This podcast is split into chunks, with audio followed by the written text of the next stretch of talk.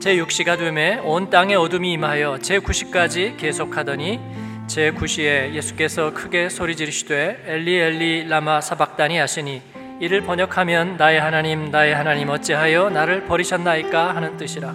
곁에 섰던 자 중 어떤 이들이 듣고 이르되 보라 엘리야를 부른다 하고 한 사람이 달려가서 해면에 신 포도주를 적시어 갈대에 꿰어 마시게 하고 이르되 가만두라 엘리야가 와서 그를 내려주나 보자 하더라 예수께서 큰 소리를 지르시고 숨지시니라 이에 성소 휘장이 위로부터 아래까지 찢어져 둘이 되니라 같이 읽습니다. 예수를 향하여 섰던 백부장이 그렇게 숨지심을 보고 이르되 이 사람은 진실로 하나님의 아들이었도다 하더라. 아멘. 십자가로 가까이 네 번째 시간을 종료주일 설교로 여러분과 말씀을 나눕니다. 버림받은 듯한 고통이 찾아올 때 우리는 어떻게 해야 할까요?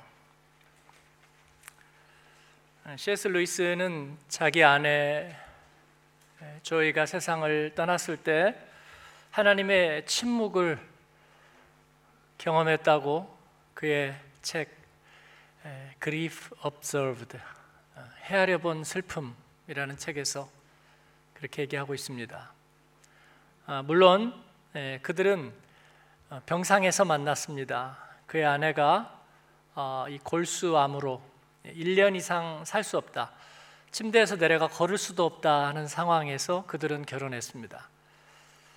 어, 소원은 1년 정도 발로 걸으면서 사는 것이 그 조이 데이빗먼의 유일한 소망이고 기도 제목이었습니다. 그리고 어, C.S. 루이스는 이를 진짜로 기도했습니다. 그리고 어, 하나님의 놀라운 일을 그들이 경험합니다. 예, 골수가 재생되는 기적을 경험하고 의사들이 기적이라. 그러나 영원하지는 않죠. 그래서 이를 기적적인 유예라 그렇게 불렀습니다. 1년을 원했는데 그들은 3년을 살았어요. 어, 그러나 그 시간이 영원하진 않습니다. 아, 루이스는 나중에 이를 그렇게 얘기합니다. 영원한 봄날은 우리에게 허락되지 않았습니다. 아니, 그래서는 안 됩니다. 하나님은 우리를, 우리에게 이것을 허락해서는 안 됩니다. 그래서 우리는 다시 그것을 돌려드려야만 됩니다. 그렇게 얘기했지만 아내가 떠나고 그 슬픔의 시간들이 찾아왔을 때 그는 그 하나님의 침묵을 경험하면서 어, 그렇게 얘기하고 있습니다. 하나님은 어디 계시는가? 어, 그는 이 얘기를 어, 믿음이 없고 하나님 어디 있어 이런 망해 먹을 놈의 세상 그렇게 얘기하는 그런 뜻으로 말하지 않습니다. 그는 마치 우리들의 그런 질문을 대신하듯이 그 과정을 이렇게 따라가고 있는 것입니다. 예, 우리가 행복할 때는 너무나 행복해서 하나님이 있는 것을 우리는 귀찮아 여기고 예, 자꾸 간섭하는 거 귀찮아 여기는데 그런데 도움이 필요할 때는 정말 간절히 도움이 필요할 때는 막상 하나님께 다가가니 얻는 것이 없는 것처럼 하나님의 집에 아무도 없는 것처럼 좀 찾으려고 문을 두드리는데 내 눈앞에서 문이 쾅 닫히고 불도 꺼져 있고 그리고 응답도 없는 정말 빈집이었을까? 아무도 살지 않았던 것일까? 하나님은 없었던 것일까? 그렇게 하나님의 침묵에 대해서 얘기하고 있습니다. 구약 성경의 욥은 아, 엄청난 재난을 당하죠. 재산 다 잃고 자녀들이 한꺼번에 다 죽고 그리고 자기는 치유가 불가능해 보이는 그 악질에 괴질에 걸려서 고통 가운데 있고 아내는 그를 이해하지 못하고 저주하고 떠나버리죠. 친구들이 와서 아마 죄 때문일 거다라고 얘기합니다. 욥은 이것을 거절하죠. 죄가 있기는 하지만 그러나 내가 이런 고통을 당할 만큼 그렇지 않다고 그는 생각하는 거죠. 왜냐하면 자기는 하나님을 믿고 있기 때문에 그래서 그는 하나님께 대답을 듣고 싶어 합니다. 하나님이 대답을 잘 하지 않아요. 그가 계속된 고통 가운데 있는데 그래서 하나님께 응답을 듣고 싶어요. 예, 하나님 나서서 직접 얘기해 주세요. 예, 욥기의 반전은 그 하나님이 욥에게 나타난다는 겁니다. 대답을 하는 게 아니라 하나님이 그를 만나 주십니다. 그래서 대답은 하지 않고 오히려 질문을 던져요. 욥기 38장 2절에서 4절에 보니까 무지한 말로 생각을 어둡게 하는 자가 누구냐? 너는 대장부처럼 허리를 묶고 내가 내게 묻는 것을 대답할지니라. 내가 땅에 기초를 놓을 때에 내가 어디 있었느냐? 내가 깨달아 알았거든 말할지니라. 하나님의 말씀은 욥이 세상을 만들지도 않았고 생명을 만들지도 않았고 그것에 참여하지도 않았고 이를 다스릴 수도 없다는 것입니다. 여러분이 지금 이게 멍미 그러시죠? 이게 뭔 말이요? 이게 응? 어, 당연하지. 그렇죠. 근데 그 얘기는요. 그 하나님의 심정을 우리가 모른다는 거죠. 뿐만 아니라 고통도 우리는 모른다는 거죠. 고통에 대해서 몰라요. 우리가 지금 하나님께 얘기하는 것은 욥이 자기가 어려움을 딱 당하고 나니까 아는 거예요. 그 어려움에 대해서 그 어려움에 대해서 누군가 대답해야 된다고. 네. 까라마조프의 형제들에서 그 이반 까라마조프가 하나님을 탄핵하고 그리고 이 세상의 고통과 그 많은 그 무고한 이들의 고통과 이해할 수 없는 고통들을 보면서 이래도 하나님이 있으면이라고 그렇게 말할 때에 비로소 그제서야 그 고통 속에서 우리가 하나님을 탄핵하고 하나님은 어디 계신가? 하나님의 뜻은 어디 있는가? 하나님의 정의란 있는가? 사랑의 하나님이 이럴 수 있는가? 그렇게 말하지만 사실은 그거밖에는 알지 못하는 거죠. 고통을 우리는 알지 못했습니다. 고통 자체를 이해하지 못했어요. 하나님께서 요백에 물으시는 거예요. 네가 고통을 아느냐? 네가 생명을 아느냐? 네가 해산의 수고를 아느냐? 네가 생명의 존엄성을 네가 알았느냐? 네가 세상을 만들었느냐?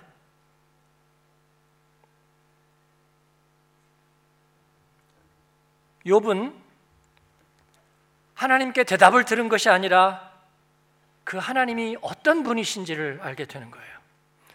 그리고 나서 회개합니다. 베드로가 예수님을 만나고 회개했던 것처럼 회개합니다. 내가 죄와 티끌 가운데에서 한하며 회개합니다.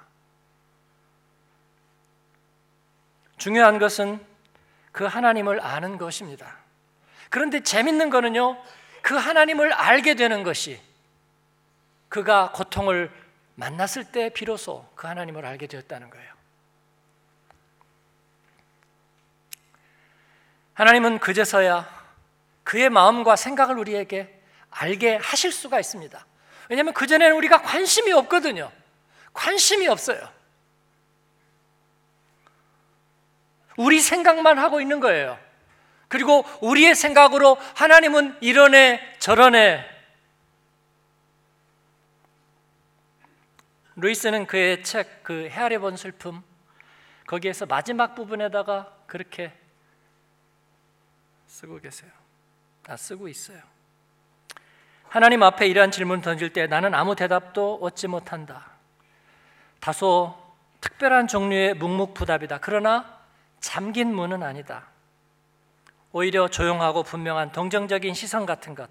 마치 그분이 거절의 뜻으로 머리를 가로저으시는 게 아니라 질문을 유예하시는 것 같은 아들아 잠잠하거라 너는 이해하지 못한다 하시는 것 같은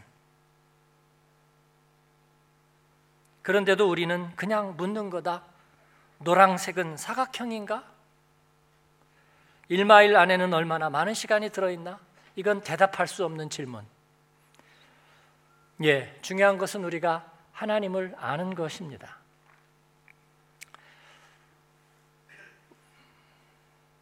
지난주에 저희가 특별 새벽 기도하면서 기도 제목을 남은 게 있죠. 우리 같이 약 십몇 년 전에 여기서 주재원으로 믿음 생활 하다가 아, 모스크바, 스페인 거쳐서 한국에 가서 생활하고 있는 가정이죠. 예. 내외가 둘다 어, 제자 훈련을 여기서 받았고 그때 딸 하나 아들 하나 어린 아이들이 있었는데 크론백 살았고 이제 그 큰 딸이 19살 대학 2학년이 되었습니다. 어, 교회 잘 다니고 그 엄마가 카톡방에 그 일기를 올려놓은 걸 보니까 교회 공동체 안에서 지체들을 위한 기도 제목들 아, 또 내가 이제 대학 2학년이 되면서 인생에 대해서 너무 많이 알아가고 있는 게 너무나 마음에 짐이 되는데 그 가운데서 하나님 앞에 바로 서길 뭐 이런 것들을 쭉 이렇게 올려 놨는데 수영장에 갔다가 아, 사고를 당했어요. 아마 물이 어떻게 예, 들어가서 기도가 막혔든지 한 30분 동안 호흡을 제대로 못해서 예, 이 뇌가 아, 손상을 입은 거죠. 코마 상태에 빠져서 병원으로 옮겼는데 자기 힘으로 숨 쉬지 못하고 산소호흡기에 의지해서 코마 상태에 빠져 있습니다. 예, 그 부모가 기도 제목을 우리 한마음 출신들 단톡방에 한 100여 명 있는 데다가 올렸고 또 그 교회 공동체의 지체들에게 용기 있게 다 알렸어요. 그러면서 하나님 살려주세요. 저를 데려가 주세요. 어, 그리고 위에서 기도해 주세요. 네. 우리가 한 주간 동안 기도했습니다. 어, 하루 이틀 지나서 어, 예, 스스로 호흡하는 자가 호흡을 시작했어요. 그래서 아, 우리가 너무나 아, 기뻐했는데 그렇다고 이 뇌의 손상이 다 정상으로 돌아왔다는 뜻은 아니니까 예, 기도를 뚫어서 가래를 빼내는 장치를 하고 그리고 또다시 뇌파 검사를 했습니다. 어, 처음에 뇌 손상 지수가 너무나 커서 요양병원으로 그냥 데려가라. 병원에서는 그렇게 얘기했지만 어느 부모가 어, 이를 허용하고 뭐 그렇지요 하고 병원으로 데려가겠습니까? 예. 종합병원을 또 알아보고 거기에 대한 비용에 대해서도 당연히 감수하고 자기 생명을 대신 데려가라고 하는 판인데 예. 그래서 다시 이제 뇌파 검사를 했는데 어, 결과가 안 좋게 나왔어요. 어, 그 아빠인 장 집사님은 어, 또 남자이고 가장이고 그리고 어, 둘다 믿음에 반드시 서 있어서 잘 마음을 지켜냈어요. 그리고 그 장 집사는 어, 거기에다가도 어, 어떤 일들이 이렇게 있었고 차분히 적어서 우리가 아, 믿음으로 그래도 어려운 순간들을 잘 이겨내고 있구나 그렇게 생각을 했는데 그 어, 엄마가 그 다음에 올린 글을 보니까 뇌파 검사를 그렇게 해서 결과가 비관적이라는 얘기를 들으면서 어, 병실에서 이 아빠가 쓰러져 가지고 어, 침대 다리를 붙들고 이렇게 오열했다는 얘기를 들었어요. 어, 그 마음이 너무나 깊이 전달되어 오고 또 이해가 되고 어, 너무나 마음에 어, 쓰라림이 있었습니다. 아, 여러분 이 깊은 고통이라는 것은 그 느낌이 뭐냐면 예, 버림받은 느낌입니다. 버림받은 느낌. 어, 근데 우리는 다 그렇게 생각하는 거예요. 예, 버림받은 느낌이 내게 있을까? 모든 사람에게 그게 있어야 할까라고 생각하는 거예요. 어떤 사람들은 얘기해요. 광장에 나가 보니까 다 즐겁고 웃고 그리고 행복한 사람들. 그런데 왜 나의 마음만 어두운가? 그렇게 말해요. 정말일까요, 여러분?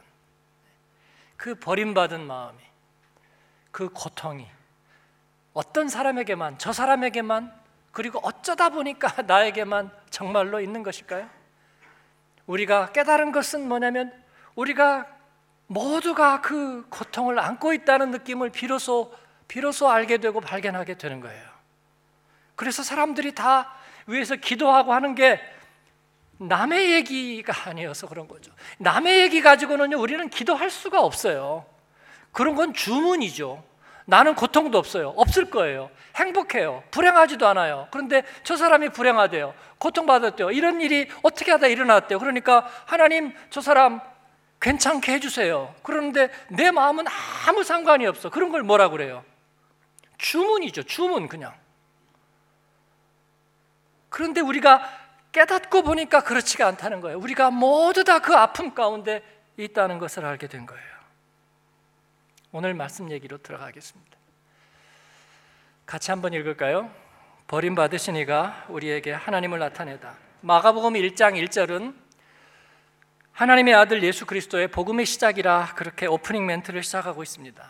마가복음은 신약 성경에 나오는 네 개의 복음서 중에서 제일 먼저 쓰여졌습니다. 아, 복음서마다 예수님의 이야기를 그려내고 있는데 보는 관점들이 카메라 앵글들이 달라요. 마가복음의 앵글은 뭐냐면 예수님이 어떻게 그리스도인가, 그가 어떻게 우리의 구원자인가, 그리고 어떻게 하나님의 아들인가 여기에 초점을 맞추고 있습니다. 이 마가복음에는 두 개의 클라이맥스가 나옵니다. 첫 번째는 바로 이 마가복음의 관심, 그가 어떻게 그리스도이고 하나님의 아들인가 그 비밀을 밝혀내는데 첫 번째 클라이맥스는 베드로가 8장 29절에 예수님이 누구인가를 고백해내는 거예요. 아마 지도 잘 몰랐던 것 같아. 근데 어떻게 하다 보니까 그냥 고백해 버렸어. 그런 거예요. 뭐라고 얘기했냐면 주는 그리스도입니다라고 고백했어요. 이게 마가복음의 하나의 열쇠, 하나의 클라이막스를 이루고요. 두 번째 클라이막스는 오늘 말씀에 있는 거예요. 예수님이 십자가에 달렸습니다. 그리고 고통받고 아까 영상에서도 보는 것처럼 경악과 두려움과 충격과 놀람 속에서 그는 그 고통을 정말 더한 고통과 괴로움이 없다고 할 정도로 그 버림받음의 고통을 겪고 숨져서 돌아가셨어요. 오케이. 그런데 그 다음에 클라이맥스는 뭐냐면 그 형을 집행했던 로마의 장교가 식민지의 군사와 그리고 반역과 이런 죄에 대해서는 로마 군인들이 다스려요.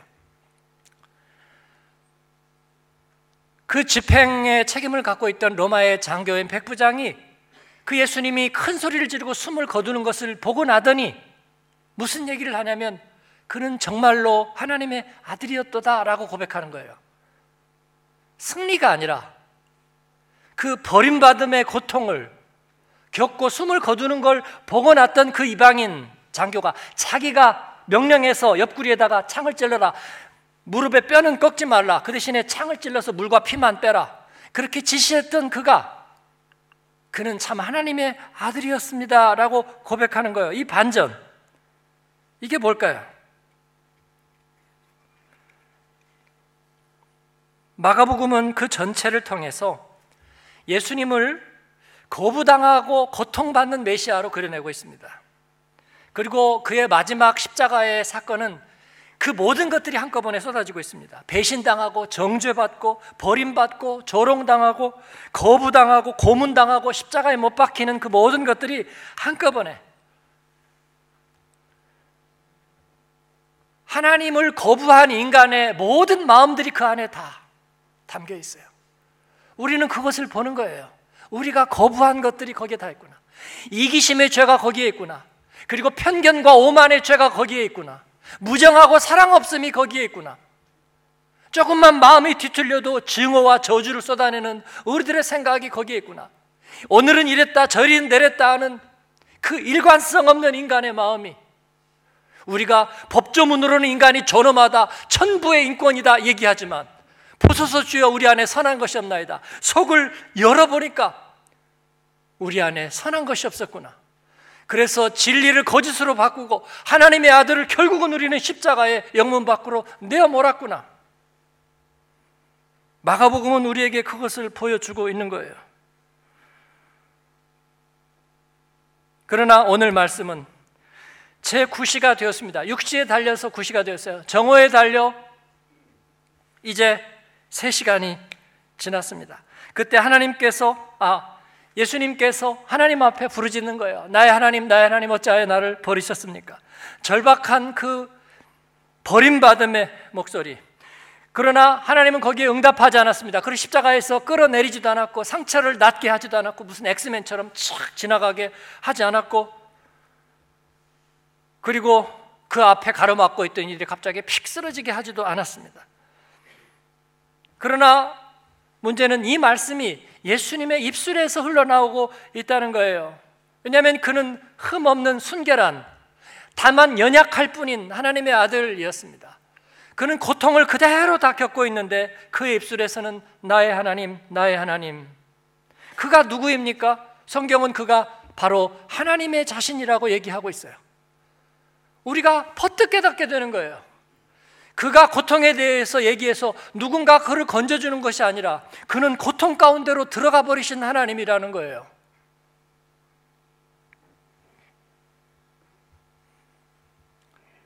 고통받는 자의 겉에 계시지 않았다고 생각한 하나님은 고통받는 자 자신이 되어 버리셨어요.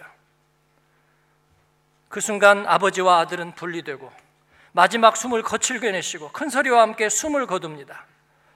고통스러운 마지막 숨이었어요.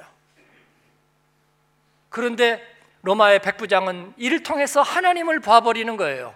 하나님이 어떤 분이신지를 그가 경험해 버리는 거예요. 그리고 인간의 죄와 고통에 대해서 그는 알아버리게 되는 것입니다.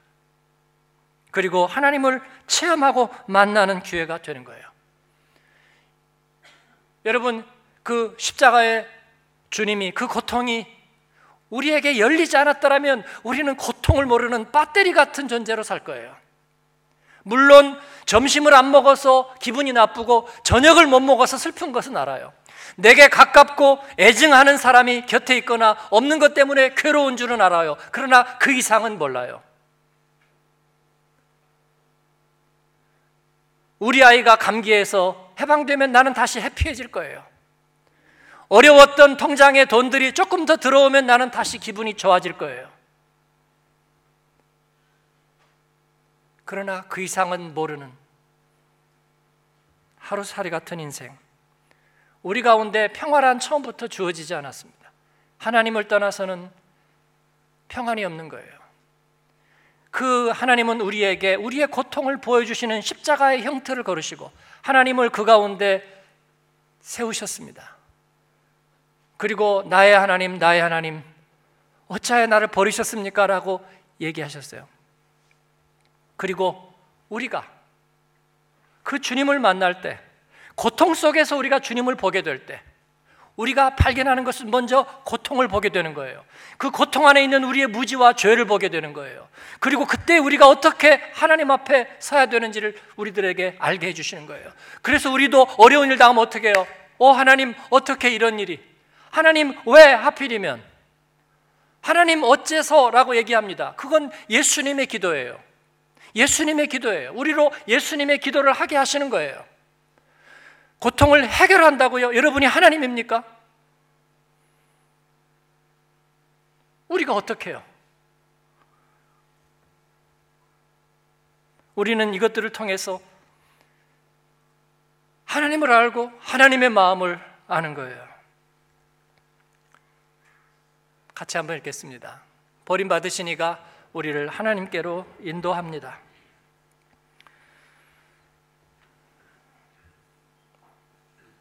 가까이 할 수 없고 소멸하는 불이신 하나님은 온전한 정의이신 하나님은 이 십자가 가운데에서 그분은 하나님과 하나됨을 버리시고 우리 편으로 오셨습니다.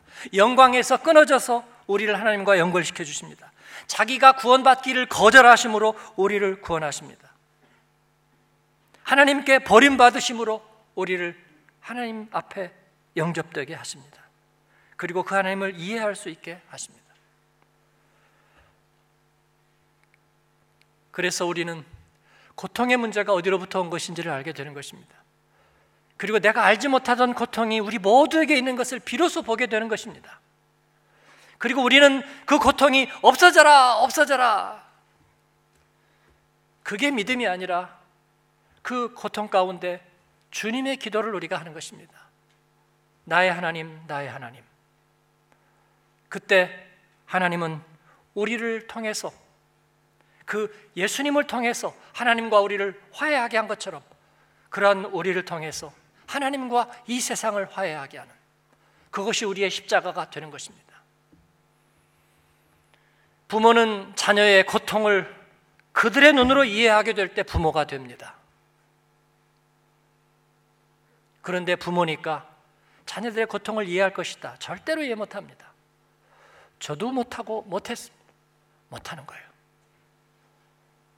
제가 부모된 보람을 제일 느낄 때가 언제냐? 그 얘기를 자녀 때문에 헛돈 들 때라고 말씀드린 적이 있어요. 동의하십니까? 어, 목사님, 우리 애는요, 지가 알아서 공부하고요. 늘 장학금 타오고요. 저는 그런 말 모르겠어요. 네, 곧 알게 될 겁니다. 네. 곧 알게 될 거예요. 걱정하지 마세요. 누구나 알게 됩니다. 예. 우리가 복음 안에서 알게 된 것은요, 우리는 허세를 믿지 않는다는 거예요. 아, 결코 허세를 믿지 않아요.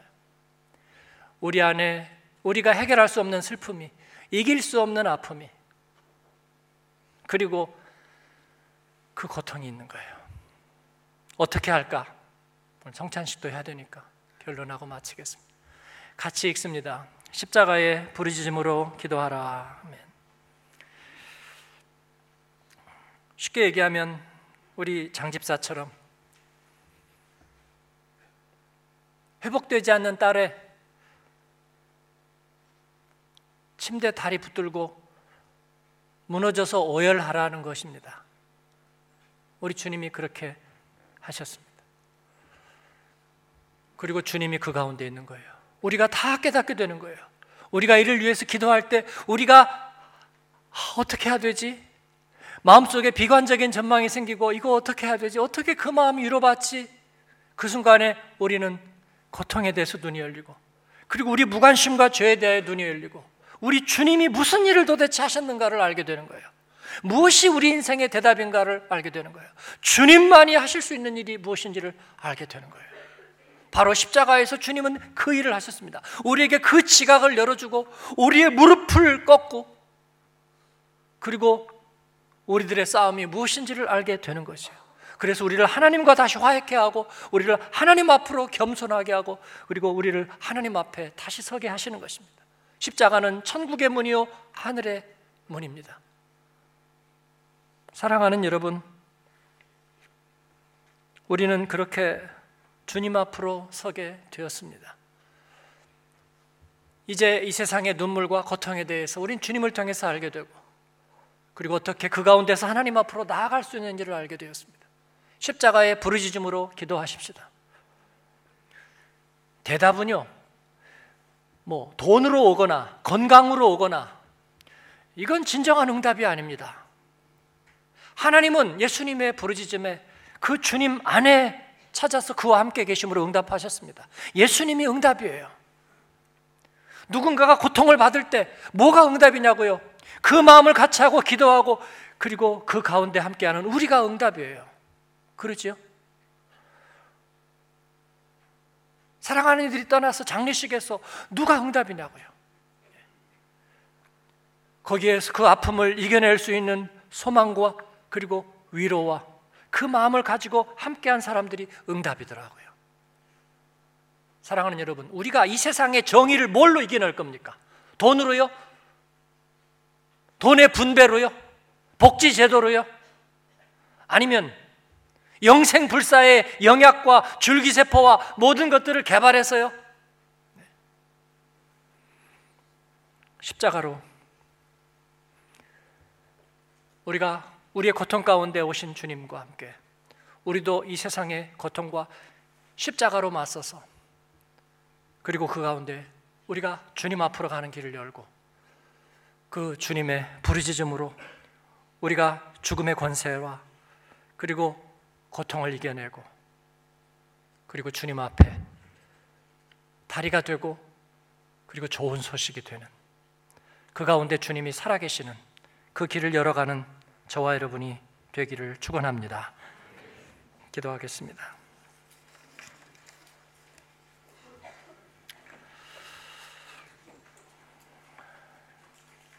하나님 십자가 앞에서 우리의 가짜 평화가 깨어지고 평화하다 평화하다. 우리들의 안일한 행복관이 깨어지고 하나님 우리에게 찾아오는 우리가 극복할 수 없는 고통과 버림받음의 고통을 통해서 하나님 우리의 삶에 대한 거짓된 생각이 깨어지고 하나님이 없다고 하나님의 사랑은 필요하지 않다고 오만하게 거부하던 우리들의 오만함이 깨어지고 주님 주님의 십자가가 내 삶에 내 눈뜨게 하고 우리가 하나님을 만나게 하고 그리고 그 가운데 예수님이 어떤 일을 하셨는지 주님이 나에게 왜 필요한지 깨닫게 하시는 그 은혜를 내가 깊이 깊이 감사합니다. 주님 오셔서 나를 만드셨습니다. 하나님 오늘 또 감당할 수 없는 눈물과 아픔을 가진 이들에게 우리 주님은 찾아가고 계십니다. 우리가 함께 찾아가지 않으면 우리가 그 주님을 소개하지 않으면 그들은 다시 저주받고 버림받은 삶 가운데서 하나님 없이 죽어가는 하나님 우리가 우리들의 자녀들에게 그 무너진 마음과 고통 가운데 하나님 우리가 그 주님의 부르짖음으로 함께하고 진실로 그는 하나님의 아들이었도다. 그들이 그런 고백을 할 수 있도록 하나님 우리가 그렇게 쓰임 받게 하여 주옵소서. 우리 같이 하음성으로 응답하면서 기도하겠습니다. 은혜로우신 아버지 하나님 감사합니다. 오늘도 저희와 함께 하여 주시고 하나님 주님 우리 안에 오셔서 우리의 영의 눈을 열어 주시고 하나님 고통 가운데 있는 우리 인생이 어떠한지를 보게 하신 주님 주님 앞에 찬송과 영광을 드립니다. 주님이 해답입니다. 십자가에서 주님은 우리 하나님이 어떤 분이신지 하나님 알게 해주셨습니다. 고통 가운데 계신 주님, 고통을 담당하시는 주님, 그리고 그 가운데에서 우리 하나님이 그 가운데 임재하심으로 하나님과 거부당하고 저주받음으로 하나님 우리를 하나님께로 인도하신 주님, 아버지 우리에게 그와 같은 존귀한 사명을 주신 하나님, 주님 앞에 우리도 그 십자가의 인생을 살아내는 하나님의 사람들 되게 하여 주옵소서. 감사합니다. 우리를 사용하심을 감사합니다. 예수님의 이름으로 기도합니다. 아멘.